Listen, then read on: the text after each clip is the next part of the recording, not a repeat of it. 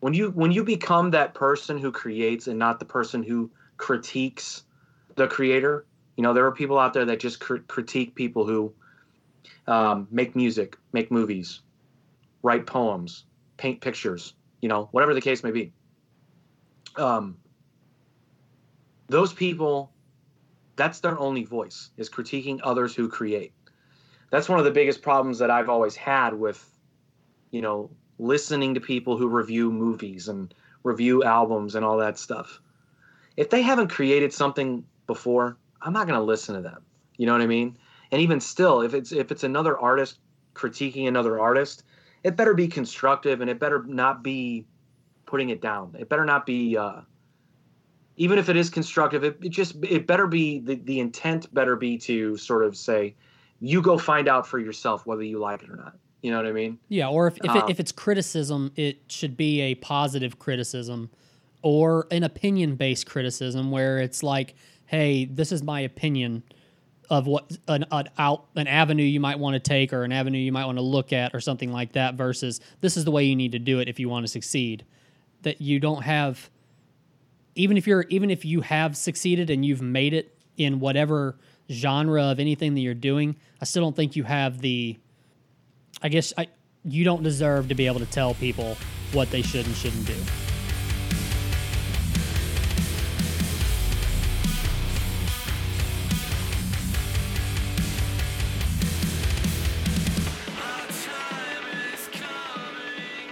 Hey, CEP listeners, thank you for checking out this episode of Raised on the Radio from the CEP Network. If you like what you hear, do us a favor and hit that subscribe button and give us that five star rating on whatever streaming platform you stream your podcasts on. And while you're at it, give us a like and a share on the socials and tell all your friends about the show. In this episode, Patrick and I chat about racism when it comes to sports teams' mascots. We talk about stand up comedy in today's culture, and we talk about the upcoming UFC 251 card.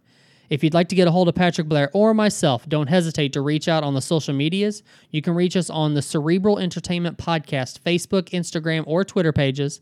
And if you have any topics you'd like to hear us cover about music, sports, or pop culture, email us at cerebral at thecepodcast.com.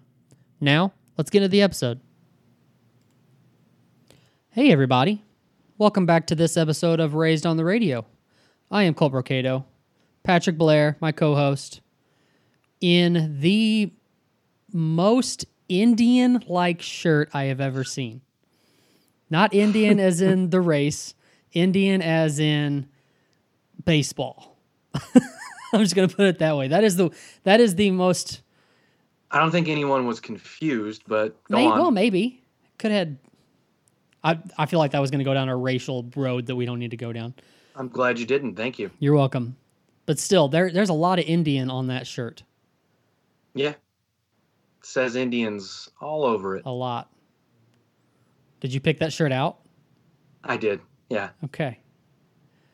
I wouldn't say that I was trying to offend people with it because people still get offended by that name and but um You think that's stupid or weird? That people get offended Do I think by it's it? Do weird you that think people are Do I think it's weird that they're offended by the word Indians? yes. Or or the Chief Wahoo, the actual Indian mascot? Or both combined. Hang on, is Chief you said Chief Wahoo? Yes. Chief Wahoo is the actual cartoon character that Oh, the okay. Indians logo used to be. Okay. Um, they are they are no longer using it because they can't because too many people complained. So what are they using? Uh, Just the name Indians? Uh, it's going to be cursive like on my shirt, and then the block letter C, red C, that they've been using for however many years now. But yeah, Interesting. um, Is that just starting this year? No, no, it's been. I want to say since 2017. I want to say since the year after they tragically lost the World Series to the Chicago Cubs. Thanks for bringing that up. You're welcome. Um, yeah, so I there was a weird thing too where they're still able to like sell Chief Wahoo. So with the merchandising, some some places get the the okay to sell it, but they cannot wear it anymore.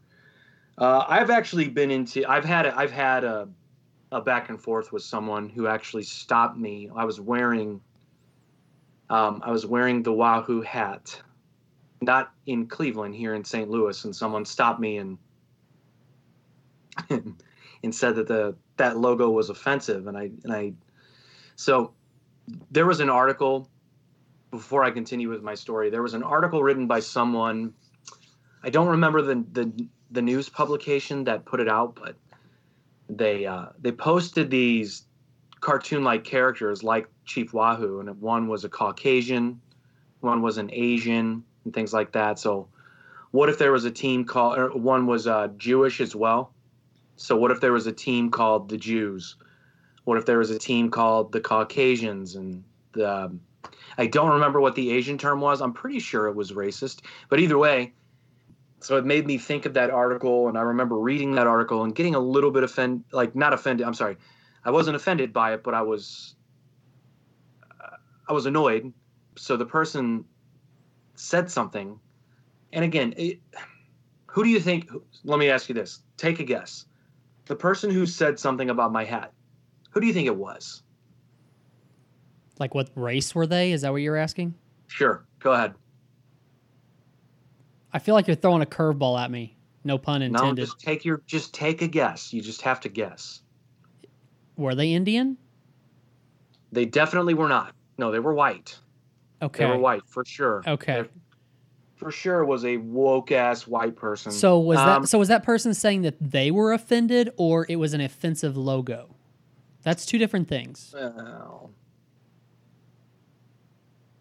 I'm going to assume that they were offended and their day was ruined, and they didn't know what they were going to do with the rest of their um, their day after running into me. Uh, they said it was offensive, and I just challenged them and I said, "Hey, hear you, I hear you, but can you name a time in history where?" Let me. Oh, so I said, name a time in history where it was disparaging to refer to Native Americans as wide eyed and smiley faced. Because that's what the logo is. It's a cartoon character. And I said, You're you're trying to say that that, that cartoon character is disparaging to that particular group of people, but why can't it be paying homage to them instead? And I go, but also name me a time in history where the racial stereotype that was dedicated to that group of people was, hey, they got big wide eyes because they're smiling big and they're happy. Pretty sure that's not how we thought about them right. or think about them now. So I don't really understand what's so offensive about it. And that's going to be my defense of it until the day I die. Uh, we'll see if someone changes my mind, but. What about Redskins? Does that seem more offensive to you than Indians? The name. Yes. The name, sure, absolutely. Right. However, the logo, not so much, no. But the name, I could see why that upsets people a little bit, a little bit more than Indians, I guess. But that was a disparaging term that was used. Right. You know, and Indians itself, I, there's a funny joke uh, Louis C.K. tells about that where we just came over here, us, we being Europeans, white people, came over to, to America and just called them Indians by mistake. Like his joke was like, "Ah, oh, you're Indians, right?" Like, no, it's a completely different group of people. Nah, we're calling you Indians anyway. like that's that's just what we did. Right. Like, you know what I mean? They they weren't Indians, and it just stuck. So like again, like is a sports team being called Indians with a cartoon character as the logo is that offensive? Um, maybe. Do I understand why people are offended by it?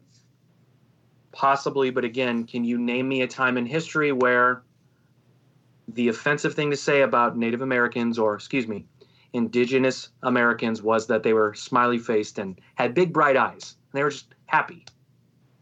Doesn't really compute to me, but that's just me. That's me defending my, you know, I want Chief Wahoo, but um, it's gone. So what can you do? Indians is odd to me. I'm not taking away from anybody who is offended by it. If you are, I'm sure you have valid reasons on why, but it's a race of people. So why is it offensive? What do you mean it's a race? What do you mean? What do you mean? Are you saying people from the country of India, or are you saying Native Americans, or excuse me again, Indigenous Americans? Which are you referring to? I guess I'm not separating the two. Is that where I'm messing up? Possibly. Yes. it's, it's, it's two two completely different groups of people. What do you What do you mean? Okay, so if the if the team name was Native Americans, is that offensive? It is now in in 2020. That's it's not PC to say Native Americans. It's Indigenous Americans, which that's a mouthful. We can't call a sports team Indigenous Americans. So I hope we can't. I hope we don't. we call It's no, too much. So It's too the much. team was named. The team was named after Native Americans, which at one point in time, the PC term or the the term used to describe them was Indians. Okay. You know, we're not talking about the country of India. We're not talking about Indians that live in India. You didn't think that, right? Right. Okay. So why were you confused? It's not. No, I, I'm just. Never mind. I. It's not that I'm confused. I just. I guess I wasn't separating the two. Well, at the end of the day, it's a sports team. It's a logo. It's a cartoon. Okay, so so you know, everybody's been up in arms about the Redskins also, which we talked about a little bit just a while ago, but when it comes to the Redskins, when it comes to the Indians, that's been the team name for so long. Do you think people have been offended by it for that long or do you think there was just a certain point like a few years ago where enough people got offended or decided that they were offended by it to actually be up in arms about it and possibly change names or change logos or whatever. Um, I think at a certain point, enough white people got offended by it, Why? and that's why. why and are you always blame? Why are you always blaming white people? Bec- no, and I'm not saying that to be funny. I swear. That's, I know, That's, I know, That I is the case. I know. I am blaming it on them, us, you and I, our people. But no, no, I think enough white people got offended that there was a change made. Um, there have been studies done and there have been polls taken, and I've read all about this where um, they've gone to specific um, outspoken groups of people. Um, and by this, I mean Native American tribes and things like that. And they've asked, you know, are you offended by Redskins and the logo? Are you offended by Atlanta Braves and the logo? Are you offended by Cleveland Indians and the logo? And now, again, you got to take it with a grain of salt because everything has an angle, but a majority said that it was a resounding no, that we are not offended. A majority felt like they were paying homage to um, to those groups of people. Now, again, it's kind of the running theme here for me on this show is well, can't trust the media. Where, wh- what is the angle again? So you gotta you gotta pay attention to who wrote that article, what wh- what is the source, you know.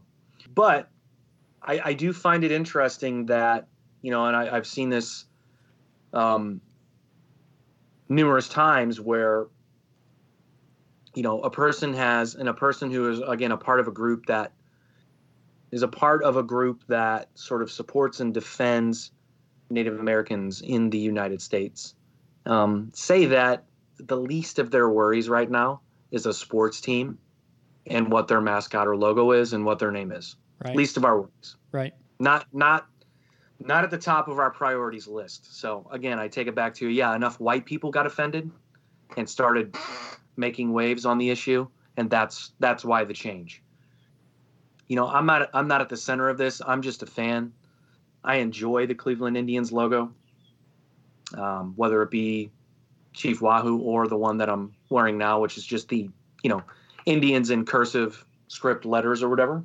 But you know, I again, I just so that like again to wrap up my story, I just challenged the person to sort of tell me again when in history was it the thing to be, you know, racially insensitive toward Indians, and I'm using air quotes here, um, by saying, "Hey, you're too wide-eyed and smiley-faced.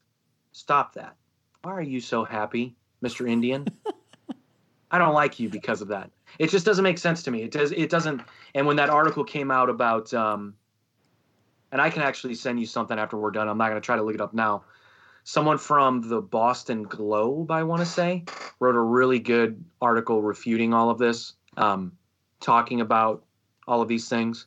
Really great article. It was really like well written. It was, you could tell that he took time, and um, it was a long article too. But you know, when that original article I was referring to brought up the well, what, what how would you feel if the team was called Caucasians, and then you know if there was a Jews team, and that you know it was a stereotypical cartoon character of a Jew. Now, I'm not saying what that cartoon character is. I didn't draw the thing. I don't know what it is. I don't. I don't.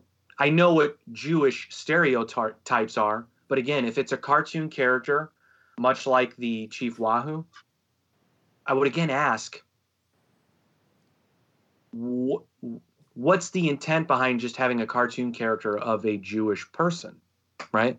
Right. What are, what are we saying by that? Now, again, it could be offensive. The, you you could certainly do things to make it offensive, but the cartoon characters that this article was using, you just took you took a a, a pale skinned blonde person, right, and made them into a cartoon character.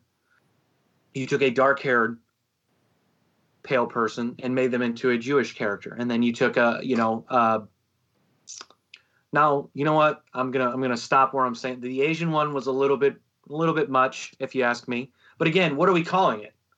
Are we saying the Asians? Um, well, where do we go from there?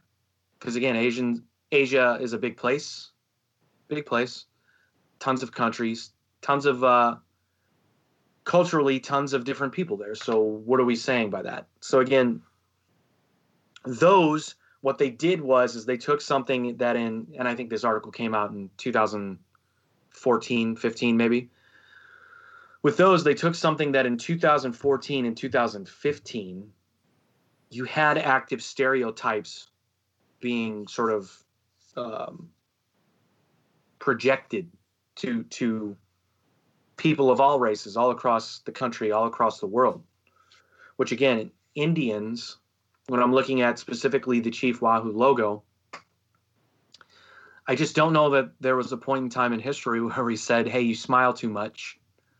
Why do you? It just it didn't. It, you know, again, it was a cartoon character that instead of people saying, well, it pays homage to a specific group of people, it's a stereotype and it offends us. But I don't I don't see the stereotype. Now the name Redskins, I understand where we're gonna get a lot of hate for this one. I, I feel I like I'm just pissing everyone off. But I understand where I understand where the stereotype of the name Redskin could could offend people and could bother people.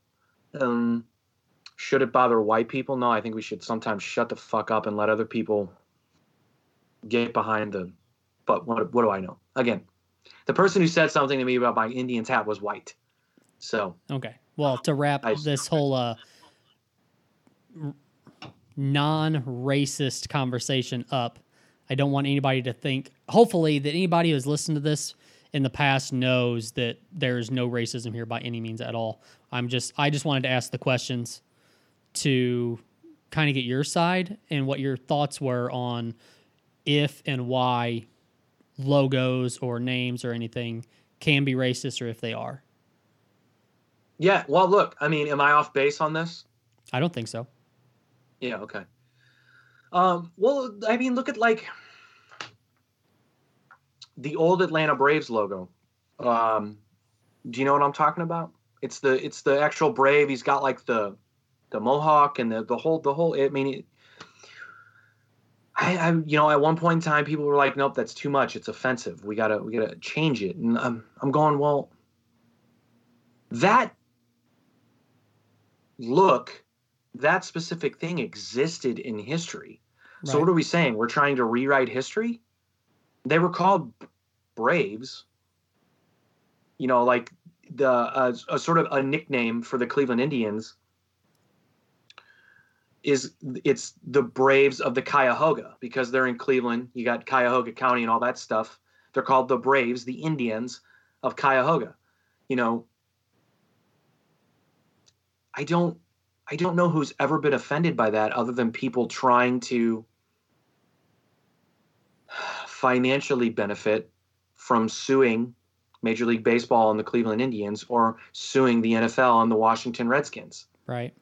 In most of the stories that I've seen, it has not been Native American groups taking it to court civilly and trying to get money out of the NFL.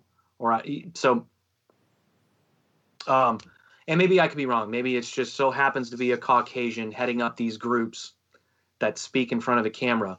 But again, why are you speaking for um, for someone else? But I, you know, look, if you're asking me, do I understand why anyone gets offended about anything? Yeah. We just live in a time where people get offended about the smallest things right. and people take things out of context and people don't worry about intent and people don't worry about humor and people don't worry about, again, paying homage with a cartoon rather than things like that. Um, you know, I it's a slippery slope. I'm not going to lie. Um, and I might be talking in circles right now, but the only reason I am is the more I talk about it, the more I think about what I consider to be offensive and, and things of that nature. But again, you know, saying that a cartoon character, which again does not take a negative stereotype about a group of people, and in my mind, again, pays homage to them, saying that offen- that's offensive, it it just doesn't hold any weight to me. But I do get that for some people it does. I can't really change that. Um, but you said that know. you said you don't think people see. You didn't say exactly this way, but you said that people don't see the humor. I guess is how you put it a minute ago. Well, not necessarily in that logo, but I'm saying humor in general. Right. Yeah. Um, there have been stand-up comedians as of uh, as of very recently that you know have they they've gotten in trouble and they've been fired from jobs and they've been uh, they've sort of been shunned by people uh, because of things that they said that were were sort of taken out of context. Because they were having a conversation and something racially motivated came up and they said something and someone took it out of context blasted it out to the world via social media and then that person got in trouble which again look if your if your job is being a comedian you are a uh, what's the word i'm looking for? You're a social commentator. Sorry. Well my brain went blank there but you're a social commentator. So part of the reason that you are doing what you're doing is to say things funny and to make light of certain situations. Right. And again because that's your job you should not be taken out of context. Right. And if you are, you should have the ability to say, hey, here was the context of the conversation. Instead of taking one little snippet, listen to the entire thing. And at the end of the day, freedom of speech is freedom of speech. You should be able to say whatever you want without uh, much of the social uh, sort of consequences that we see on people. But again, we sort of live in a we live in a time where people can take things out of context and really get you in trouble for it. So that's what I meant by the humor. Right. Well, um, well, that's I'm glad you went down that road with it because that's kind of what I was thinking about. I was going to ask you the question of, do you think that today is the hardest time to be a stand-up comedian?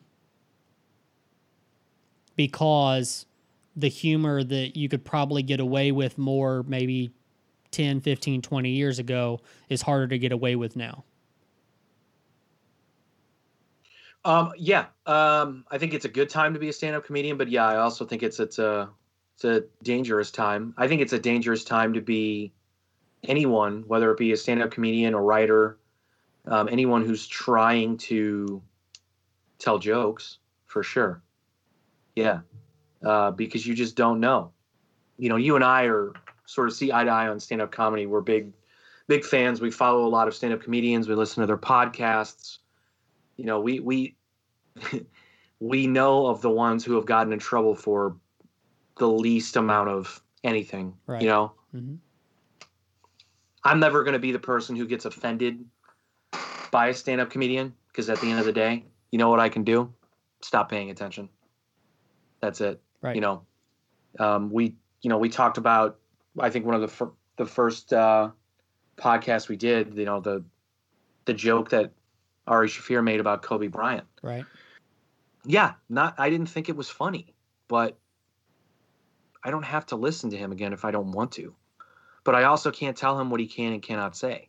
You know, I don't think anyone should. No one should, especially. I think I said this last time, but especially other stand-up comedians, they shouldn't be telling other stand-up comedians what they should or should not be saying or can and cannot be saying. One of the biggest knocks on Bill Cosby before he started raping people was that he would he would he would communicate with other African American comedians and tell them that they should stop cursing and stop swearing and um, stop saying a lot of the things that they were saying, and they would all be like, "Bro, we're gonna do what we want." Like, wasn't there one? Com- how are you the? Wasn't there one comedian? I'm trying to think of who that was. Wasn't there like one comedian that was like the face of that? Who was that? Eddie Murphy. Was Eddie it, Murphy. Was okay. It was Eddie Murphy. That's right. Yeah, when Eddie Murphy started blowing up via his stand-up comedy, Bill Cosby came down hard on him, and I believe the story goes as Richard Pryor just said, "Ignore that motherfucker. Do Right. what you want. Right. Do do do what you do. Just ignore him. You know, because Bill Cosby notoriously was sort of a cleaner comedian and was like, you know, he was Mr. Cosby. He was the he was America's dad. Right. You know what I mean? Um, America's dad's not gonna. he's not gonna put out a, a a comedy special like Raw or Delirious. You know what I mean? Um, Eddie Murphy certainly did. Yeah, well, dude, and that's the crazy thing is when Eddie Murphy brought out those stand-up specials. You know, you know, we've talked about on the show a lot of the stand-up specials that have come out recently. None of them have have pushed the boundaries quite like you know those two specifically those two Eddie Murphy specials did. I'm pretty sure that Raw. now when they came out, it was it had a lot to do with the time. So we, we we've certainly evolved as a people, and we Yeah. I- I think we got desensitized to those things. But then I don't know how many years it's been now, but it, there's been a there's been a there's been a change in the in the way that we in what we see as funny and what we're offended by and all that good stuff. But what were you gonna say? Sorry. I think that Raw and Delirious are both on Netflix, I know they were. I don't know if they are anymore. and that Oh. surprises me. Like, I mean, I know there's a lot of stuff on Netflix that I guess they don't care is on there that can be considered offensive movie wise, you know, especially older movies and things like that. But still, like Raw and Delirious, I watched both of them not too long ago, and I my eyes were like bugged the entire time because I hadn't watched it in so long. But then you just hear the things that he talks about and how he talks and stuff, and I'm like, Jesus Christ, I can't believe they're showing this today. Yeah, well, yeah. Again, I think because it's on Netflix. Well, look, it would never be on network TV, and a lot of cable stations, cable channels wouldn't play it. But because you have the choice of watching it or not, I guess um, he does say a lot of a lot of things that again today, you know, you get in trouble for. Yeah, I mean, he no, he he pushed the boundaries, man. I, but look, I we should not have a problem with that. You know? Well, it's like you said, you have the choice to watch it or not. Yeah, but at the end but also like look, you and I are doing a podcast, right? We're we're we're communicating via we're, we're communicating via a new thing that right now is has such a worldwide popularity. And this is still content that we have to create. So we're creators of this content. You and i are creating something right now. You know granted we're just having a conversation um, but still you know this this is a this is a a form of creativity that everyone uh, chooses to embrace or not embrace right now whether it be creating your own or listening to it or whatever the case may be. People can turn us off whenever they want.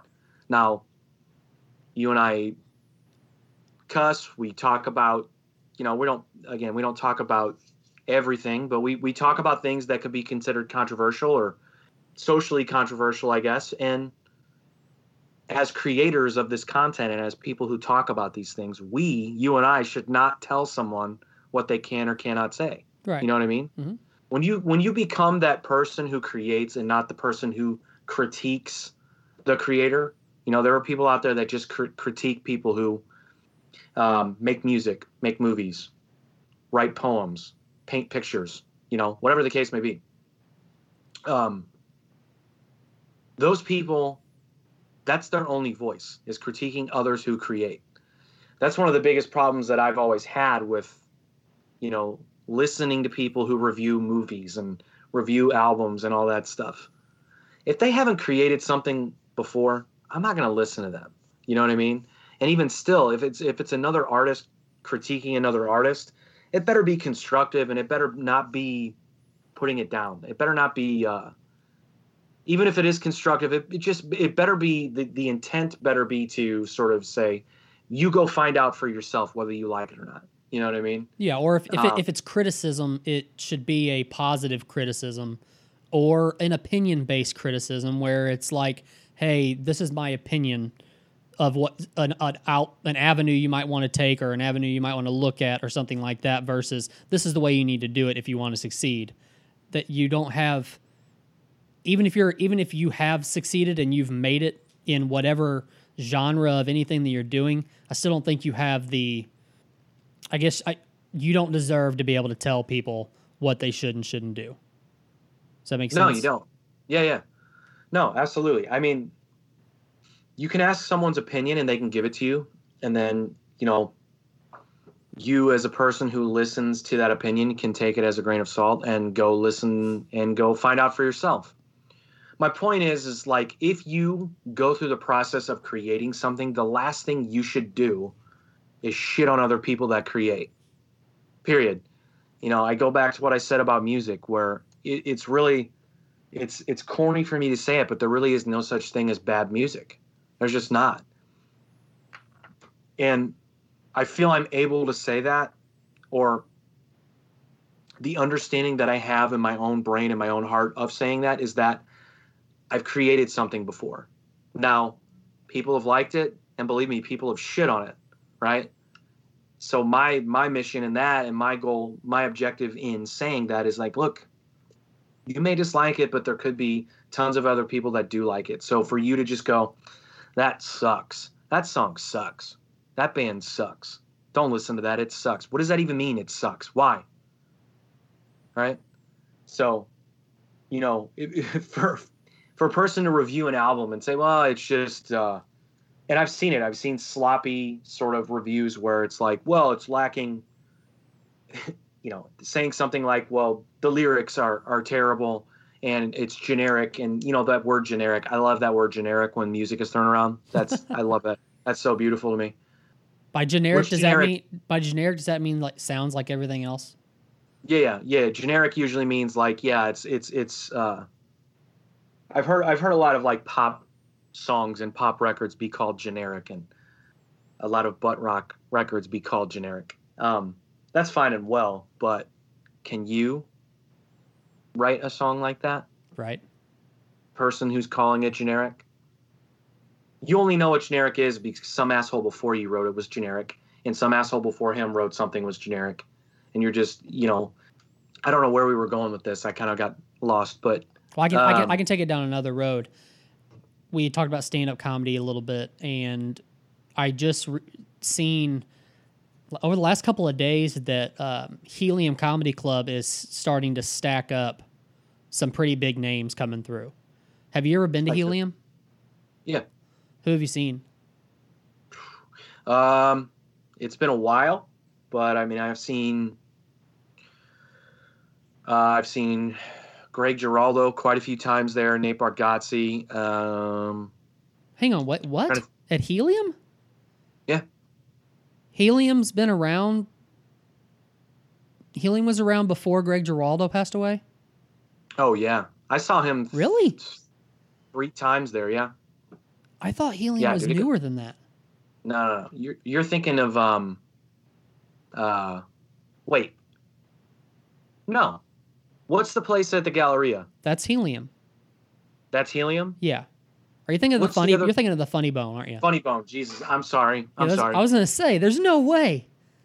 No, okay, I'm sorry. Okay. Helium, I saw those two people, those two comedians I just named. Yeah, when you were when you started questioning what? it, I was like, wait, Wait, what? You mean funny bone? no, funny bone. Jesus I saw those two. This I is the worst I'm sorry. conversation ever. No, no, well, no, that's good. Okay. Helium, uh, I've only been there one time. Sadly, and I saw Michael Rapaport. Oh, that's right. I forgot about that. Okay. Yeah. Um, there have been tons of shows that have come through there that I've wanted to go to, and something always happened where I couldn't go. So, anyways, they're they are they are social distancing shows.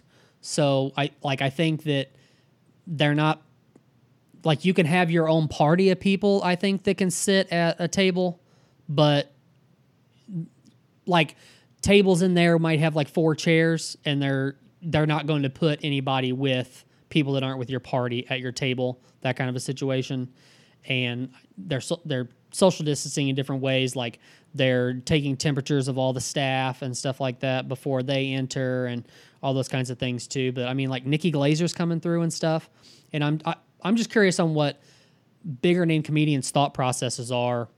I mean, I don't know, of course, what the dollar sign is or the the price tag attached to them coming through is, but you know they can't have the crowds unless they book more shows. Instead of if they normally would do two shows or well i guess normally they do like a thursday friday saturday. I don't know if that's what they're doing now but unless they book more shows they're not going to be able to pull in the ticket sales because they can't have as many people in the room at the same time. Okay. So, So any- anyways, what I'm saying is like Helium's not a bigger like it's a big chain, but it's not a bigger club. It's not like Nikki Glazer who can go sell out the pageant.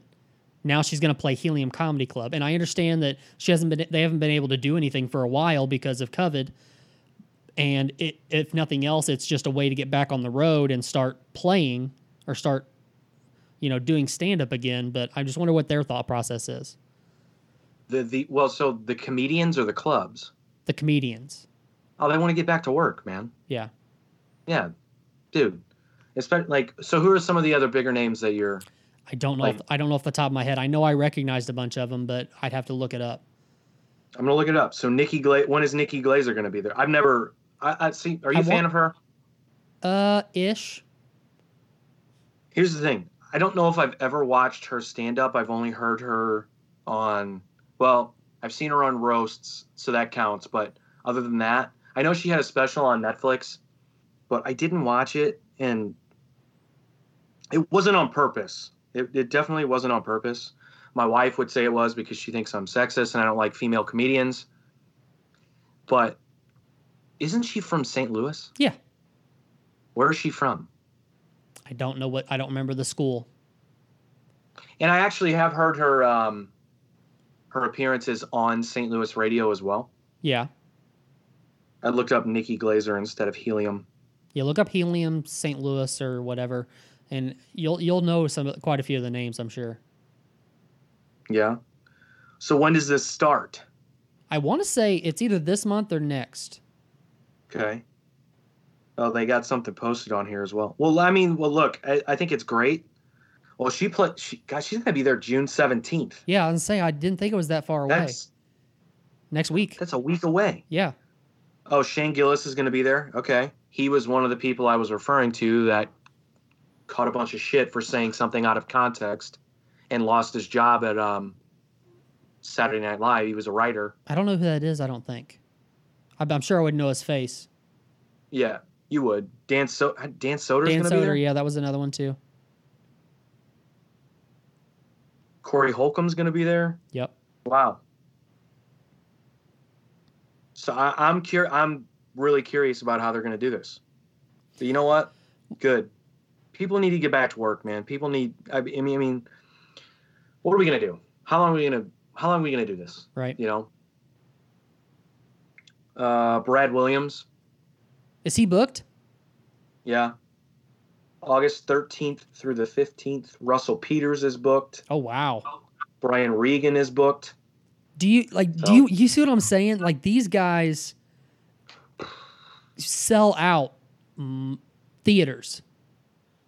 Some of them do. Yeah. Yeah, Yeah. that's crazy. good. That's crazy. Well, I mean, look, these guys want to get back to work, man. What are they doing if they're not? I mean, look, they got they have their podcast, they have you know things they can be doing, uh, but this is their bread and butter is going on the road and playing clubs like Helium or the Funny Bone, whatever. Have you been to the Funny Bone since you've given me so much shit? I have not actually.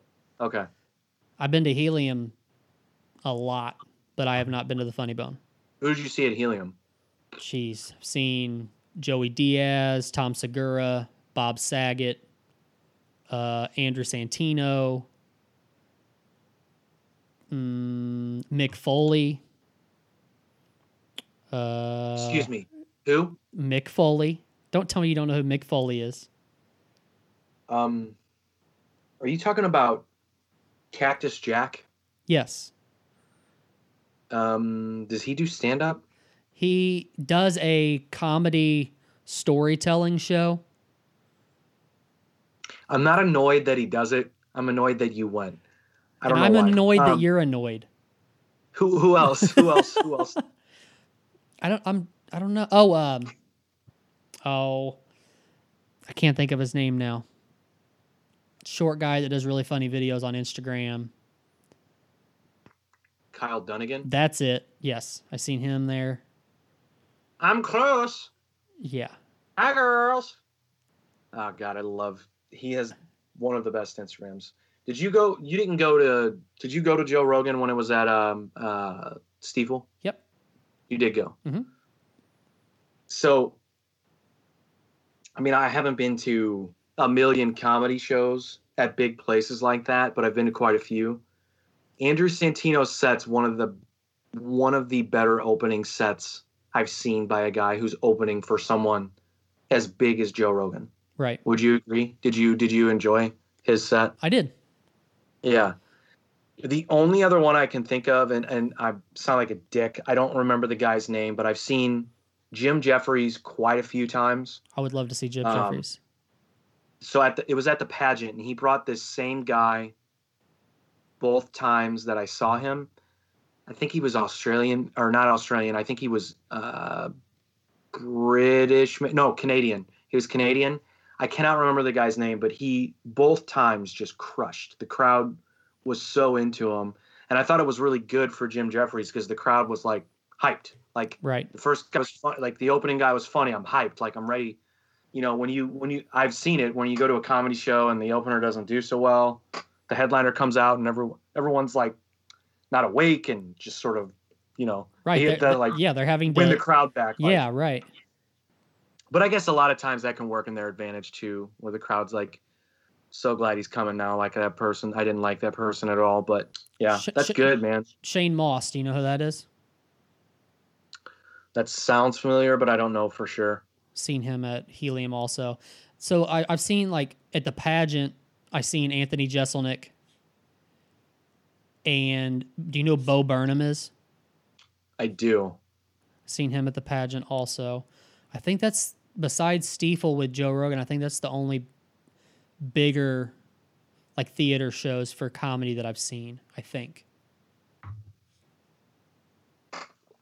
Yeah, I'm trying to think of other ones. I mean, went to Louis C.K. Oh, actually, I lied. I did see Louis C.K. at Fox, Okay. Yeah, I was at that one. and I seen Billy Gardell at the pageant as well. I don't know if Who you know. that? Have you ever seen the TV show Mike and Molly? I definitely have not. Okay, he was also on the, uh, King of Queens back in the day. He's been on a lot of stuff. You'd know him if you seen him. And then we actually seen him down at uh, Laughing Gas Comedy Club in Cape a couple of months ago, before they shut down, and did a meet and greet with him and stuff. Okay, you texted me. Okay, that's right. Yeah, that guy. What? So Cactus Jack and the guy from Mike and Molly. Actually, Cactus Jack is going to be at Helium and Cape also. Okay, I, I, this Just is so how you know. old I am. I just showed my age. What was his name after Cactus Jack? What is his main character that he played? Mankind. That's right. I was like thinking about. I was like, what are his wrestling names again? He was also he he, was also Dude Love.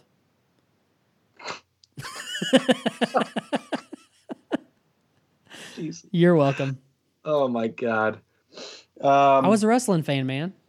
I don't know where to go. Who's your favorite wrestler of all time? Well, I'll go down. I'll, I'll play this game. I know who your favorite wrestler is. Who? What is it? Jushin Liger or whatever? Is that how you say? No, it? I What just is told you to check him out. Jushin Thunder Liger. That's it. I Don't knew Thun- I knew. Thunder was in there somewhere.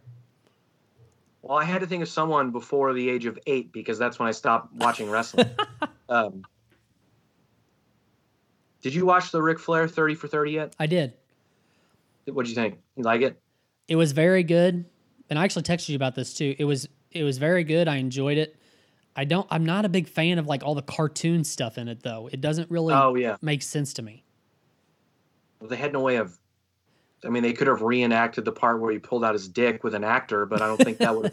I don't think that would have gone over well. So I mean, I lo- that I love that one. That's one of my favorite ones, and I would definitely say, from when I was a child, he was one of my favorites. But yeah, the the Bruce Lee thirty for 30s out. I gotta. I'm watching it after we're done Okay.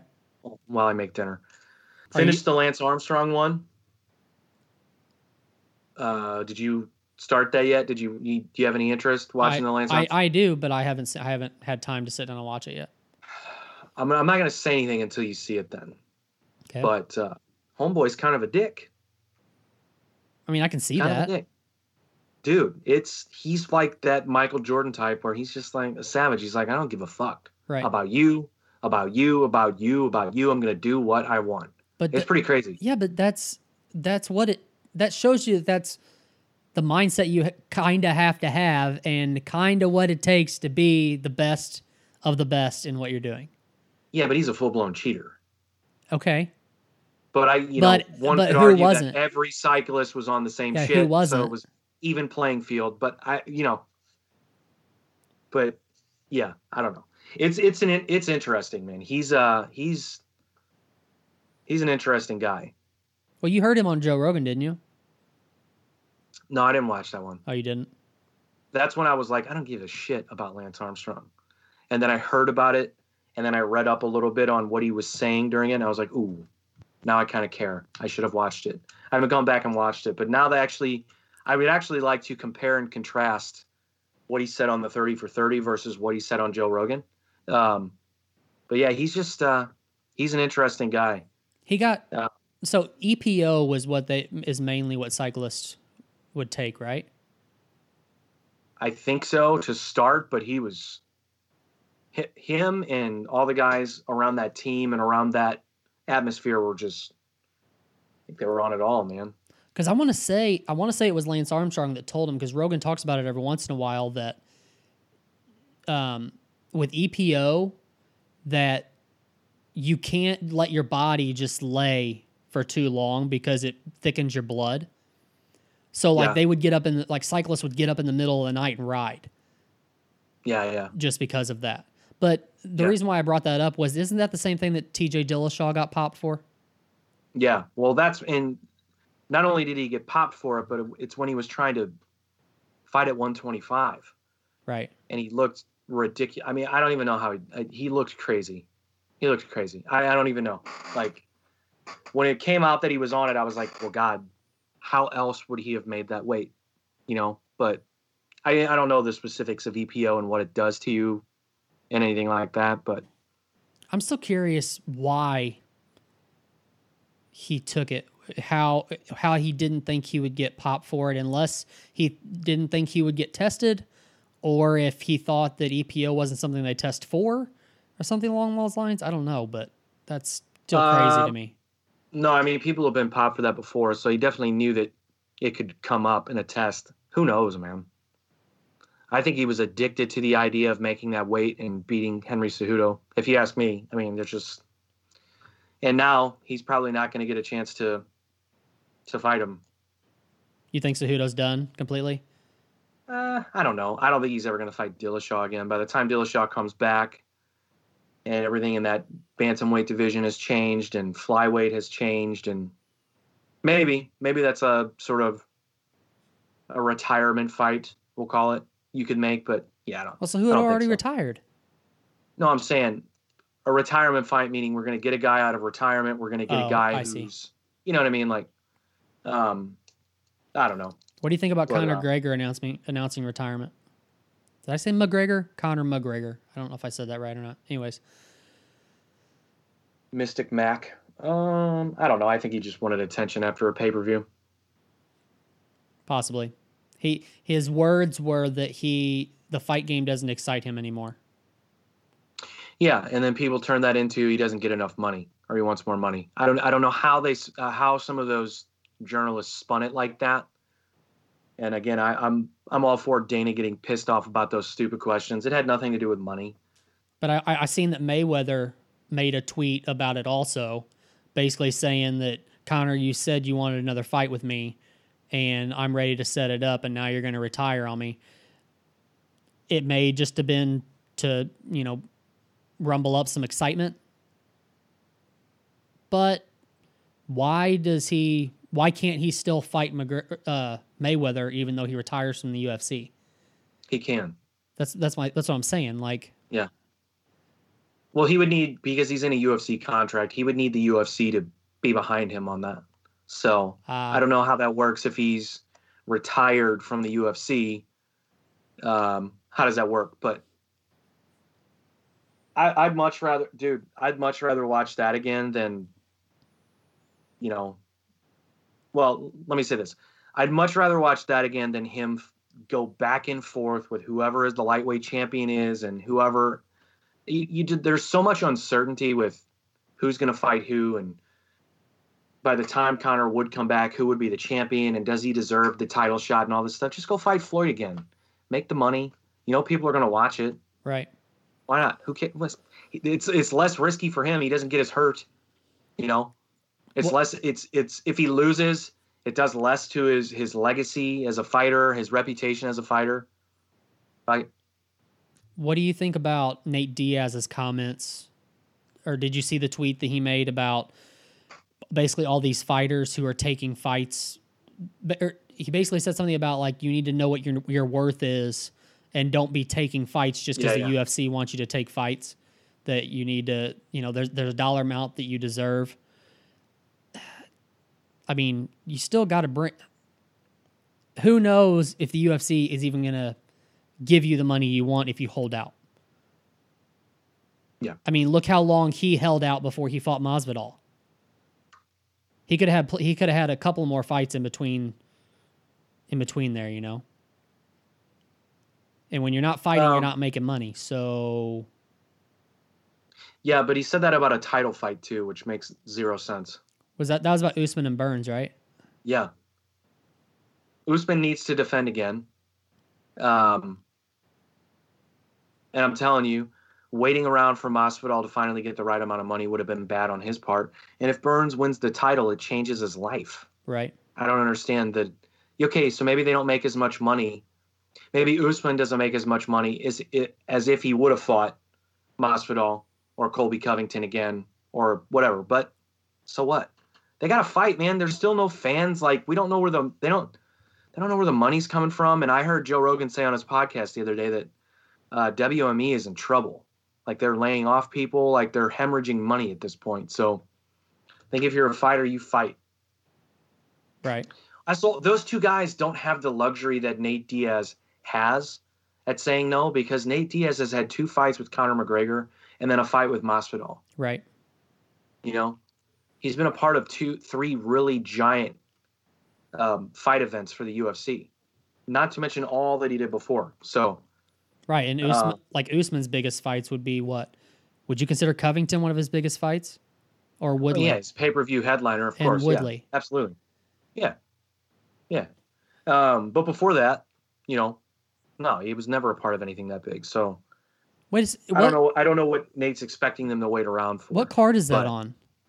Usman and what? Burns. Two fifty one. Burns, how how many months is that between Burns' last fight and this one? So he fought what a couple weeks ago. So it's like what two months? Yeah, it's not it's not long. Dang. Dude wants to fight. What what can you do? Just saying. Leon Edwards was saying that they offered him the fight, but he couldn't make it happen. So, if that's the case, you know Burns has made it very clear that he's willing to fight anybody, anywhere, anytime. Sign him up. So, and again, if he has that mentality and he becomes champion, imagine what that does for him. So, for Nate to expect that guy to say no to a title fight in Abu Dhabi on the official Fight Island debut, it's crazy. It's crazy. Why would you say no to that? Yeah. So I think Nate. Well, look, I, again, I don't, I don't, I don't blame these guys for wanting more money. You know, we talked about this in the last one, but you can't fall under the delusion that the UFC is going to stop doing business as usual just for you. Right. You know, there's been one guy they've done that for. Period. You know what I mean? Yep. So, you know, I think since Conor, there have been people who have been like, "Well, I deserve the same, same sort of attention," and we don't even know if they actually did that for Conor, but the perception was is that they did, or they kind of changed their business model a little bit because look, we have the biggest star we've ever experienced. It's worldwide. It's a global phenomenon. How do we capitalize? How do we keep capitalizing on this? You you Since then, you know, yeah. I, I mean, you can have fighters that are in the have, that are in the same position that Conor McGregor has been in, but UFC as a business brings in more money when Conor fights because he has Yes. he is a bigger draw than anybody else in the UFC. yes. And people, I I think fighters are overlooking that and just looking at the fact that they are in the same position as Conor was. I don't think they overlooked that necessarily, but again, it's it's sort of a delusion of grandeur that every fighter should have at some point. I don't blame them again, and especially a guy like Nate who's been a part of two of those fights. You know, it's understandable why he would fall under that delusion, but at the end of the day, he's got to realize, look, if Nate beats Masvidal, if he stops Masvidal, we're not even having this conversation. The UFC's rolling out the, the red carpet for Nate, and they're saying, "Who do you want? You want a third fight with Conor? Who do you want? What do you want to do?" But he didn't. He didn't win that fight. Yeah, it was shitty. The circumstances were shitty, and it ended uh, poorly. And I, for one, am one of the people who think, who thinks that if that fight had gone on, we would have seen Nate kind of take over a little bit. Yeah, I, I Um, think he was on the verge of doing that. But at the end of the day, dude, you got your ass kicked for two and a half rounds. Right.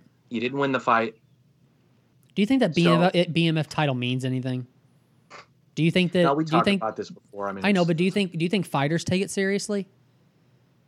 Like I have, I haven't heard anything about it since that fight. I think fighters take it seriously if another person comes out and says, "I'm the baddest motherfucker. I challenge Masvidal." That Not only do they do it, doesn't it seem? but co- they challenge him, they fight him, and they win. doesn't it seem that's corny? Doesn't it seem corny though? It's it's like the million dollar belt in the WWE, and I hate myself for knowing what that is. But yes, it's a little bit corny, but whatever. Again, the UFC ran with that cheese, man, and it and it it helped them. You know, it got them a lot of attention that perhaps they weren't getting before. So I don't think it's a big deal. I mean, I don't think it's a big deal that fighters take it seriously. Whether they do, I think again, someone else is going to have to fight for it. If Nate Diaz isn't going to fight Masvidal again, okay, so it, you know, so another question about it: Is it weird that you can only have that they only have that belt at like one in one division? Yeah, I mean, the whole thing's weird. Don't I- get me wrong. I, I mean, not- sh- should they have a BMF belt for each division? no, there should be one. So why have that? But right, but you can't have There- a guy there- that fights at 125 win that belt. Look, if Henry Cejudo wants to fight Jorge Masvidal at 170, he wants to balloon up to 170, who are we to say no? Don't do that. At Let's, the end let's, of the let's just do a catch weight at 155. he's made that weight before. That would be much easier for Cejudo, but um, I don't know, man. It's, it's a shit show, but I love a shit show. So who am I to to knock it? Um, yeah, well, I mean, I, again, I understand why Nate's saying something, but at the end of the day, those two guys needed to fight, and Nate's never going. I also think it's odd that he's calling out the champion for fighting fights that he shouldn't be fighting and waiting. Like, who is he going to wait for? You? You know? Who's ranked who's- what, like 15th? Yeah, I mean, is he? Is he even ranked? eh, He might be ranked, but I thought I thought we seen he was 15th. maybe. Yeah, maybe. Either way, you know, how much better would UFC 251 be if Nate were on that card? It's already a filthy card, Right. you know? So imagine if he was like, yeah, I'll fight. I'm ready to fight. Who we fighting? I'll go to Abu Dhabi. It's an even bigger card. you know, it sells more pay-per-views. But the problem is, is in the in the rankings that he is and in the position as he is, who do you give him? Well, again, I don't, I don't, I don't know if it matters necessarily, but then it goes back to his argument, like, "Hey, you're not giving me what I'm worth. Right. I'm bringing you in pay-per-view dollars, so start treating me like, like start treating me like that's the case." Which you know, so there, there are both sides to it that makes sense, but I don't know. What can you do? I'm gonna watch either way. If Nate's on a card, I watch. If he's not on a card, I watch. So Right. So you said earlier that do. y- you have something music related. You want to d- dive into that real quick or no? Well, I went down a rabbit hole on YouTube, uh, and I think it was on accident, but it, it got me thinking about. Uh, I so I watched videos of two two different guys that I really, really love, and they really inspired me. The first one is Scott Weiland, and the second is Chester Bennington. So, both of which died tragically, and it really kind of crushed my spirits for a little bit. But with Scott Weiland, I watched a video of him performing with Velvet Revolver Okay. on Howard Stern, and you could tell in his speech he was just not doing well. And he's you know he's well it was well known that Scott Weiland was a drug addict and battled addiction for many many years, but only a few years before that he played on Howard Stern with Stone Temple Pilots. Everything was different about him. His, the tone in his speaking voice was different. Just everything was different. And I was like, God, like you could see that spiral. Just yeah, it, it was it was painful to watch. And then the same with Chester, um, with his live performances. You know, people talked about they could sort of see the, like he was up and down, and part of the ways that they could see that was in his live performances. So I just watched a few, and yeah, you could definitely see some performances he was really up, was really energetic, really into the live show, and then some he was just, and, and you know, people who tour a lot they they go they go through the motions of playing live, but with him he was such a large part of what made that band work and what made that band successful and beloved by fans. You could just you could really tell with him when he was happy and when he wasn't happy. And again, really painful to watch, I guess, looking back on it. You know, there was that uh I want to say it was Jimmy Kimmel performance of him doing that one more light song. Uh, and it was just like, oh, it was hard to watch. Like you could tell he was Wait, just who? the way that he performed and Who? everything. He was just Chester Bennington. oh, okay.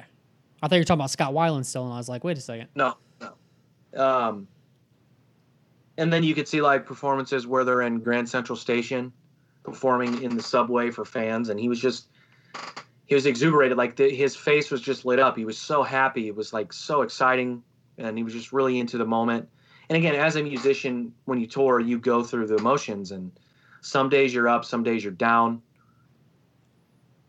But that band was so huge. You know what I mean? Like, Has it ever really come out like what Chester's demons really were? mm, It seems like that's always been like behind closed doors. Like we we know that he that you know depression and things like that were were a big cause of him taking his Yeah. own life, but we never I don't I haven't heard like anything behind that, like what the reasoning for it was or anything like that. apparently he was battling it a long time. Um, his wife put out a statement on something. I didn't read it because again, it's, it's kind of like ugh, like you know, it's it's a bummer. Um, I don't know, I do, but you know, even if that does come out, what what are we? Who are we to analyze or assess that? You know what I mean? Yeah, I'm not saying they to are- judge anything. I'm just Yeah, I I, know. I. I know what you're saying. Yeah. Um, I don't know. I don't know. I, I would I would imagine that. I think all of those things are specific to the person and the person only. I think people can sort of relate to it, but there's no way of controlling what's going on in your own brain. You know. What Um, what can what were those just two separate rabbit holes that you went down, or were the are those connected somehow? Well, they well, I kind of connected the two because uh, Chester more recently died, and I saw Stone Temple Pilots with Chester, and it's one of my, you know, favorite, um, favorite like concert moments ever. So yeah, I just went. This is what I do to myself late at night. I get on YouTube and depress myself, but at least it's with good music and music that I, again inspires me. Um, yeah, I don't know. It was just it was just interesting to watch, you know, various performances and see the timeline. I think Scott Weiland was a little bit worse because of the drug addiction, whereas Chester, again, they were such a huge band, and he was such an integral part of the band. You know, I think sometimes you're up, sometimes you're down, and that's just the what you go through as a singer who's on tour as often as they toured and stuff. Isn't that isn't that a but, crazy thing to think that a singer or a somebody in a band who can play in front of 50,000 plus people can just phone it in sometimes to be in, in, um, front of that many people but i mean it's just you know when you're touring and you're you're on stage every night or every other night or whatever you know you got you got to think some days you don't feel like going out there and some sure. sometimes those days are in front of a lot of freaking people yeah and and well the funny thing is is some do phone it in, and I would say a majority of the audience doesn't know that they're phoning it in. Right. You know, I think sometimes you can tell, and some people in attendance can tell uh, whether they've been to a lot of live shows or they've seen that band a lot of times or they have played, they've phoned it in themselves. They're all of those things, but yeah, I mean, I would say majority of the people don't know that you're phoning it in, which is, um, I don't know. I don't think it's crazy that they do phone it in because it is, you know, stressful.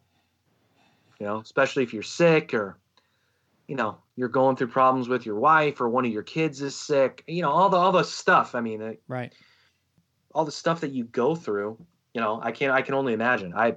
But pe- people, again, don't, only, people don't really see that though. You know, that's like I said, behind the no. scenes stuff, behind closed doors that, you know, people don't realize i don't guess that they, they think oh they're a rock star they have the life you know the best life ever well how could they be depressed or how could they be down you know they're yeah it's not like they're not normal people they're just on the road away from their family all the time yeah and it um people just want to be entertained you actually that you said that it's kind of funny so when i'm now that i'm i'm gonna uh, probably gonna go gonna go down another rabbit hole after this but thinking back when I talked about I saw Greg Giraldo mm-hmm. a couple of times at um, Funny Bone. Yeah. The last time I saw him, you could tell he was he was struggling. He was not as not as energetic, not as excited. I you know you felt like he was going through the motions. So now thinking back on that, and it was right right before he died. Makes sense, you know. Yeah, that would have to be even harder to to be a stand-up comedian and have to get up in front of people and then still phone it in. I mean, you know, know. for for a stand-up comedian once they get their act down for for the most part and they know this is where laughs happen, you know, and and especially when you're a bigger name like Greg, well, I I would consider Greg Giraldo a bigger name. You know, they he they know that when the crowd comes in, they're gonna laugh. That you know he's not gonna have to buy the crowd. He's not gonna have right. to you know bring them in. So it's like he can phone it in a lot easier that way, but it's still got to be hard to do because it's all eyes on you. Yeah, I, I would say you're you're more vulnerable. You're more exposed. Um, but again, if you're a solo artist, I th- you know I contribute. I kind of say it kind of works the same way. I, yeah, I, I don't. a lot of people it's their release. I mean, that's kind of funny. Like, I don't know if you, as you've gotten to know me, you probably don't know that I'm I'm a very like socially awkward person, have major anxiety being in large groups of people and being out in public in general. So when I started playing shows, there were people who knew me that way that would see me playing, like, what, whoa, what happened? What, what, what's what's the you know? Well, when I got when I got to when I got comfortable, and I would sort of have my own stage presence and I would really sort of get in the moment and really go crazy on stage at times, not all the time, but when they would when people would see that, they would go like, "What what what is that? Who is that person?" I go, "Well, look, I mean, it's, it's sort of an escape. I don't I kind of just black out the fact that everyone's there and it's me letting out whatever sort of emotions I had that day or the previous week, previous month, whatever. And I get to do it through music. So it's very I'm very fortunate that I got comfortable with being able to do it that way because uh, it did, you know, uh, for me it did help me quite a bit. Um, so for I get, but you know, everyone's different. So it was just funny to look at it, you know, watch those guys go through those different points in their career when you could sort of see when things.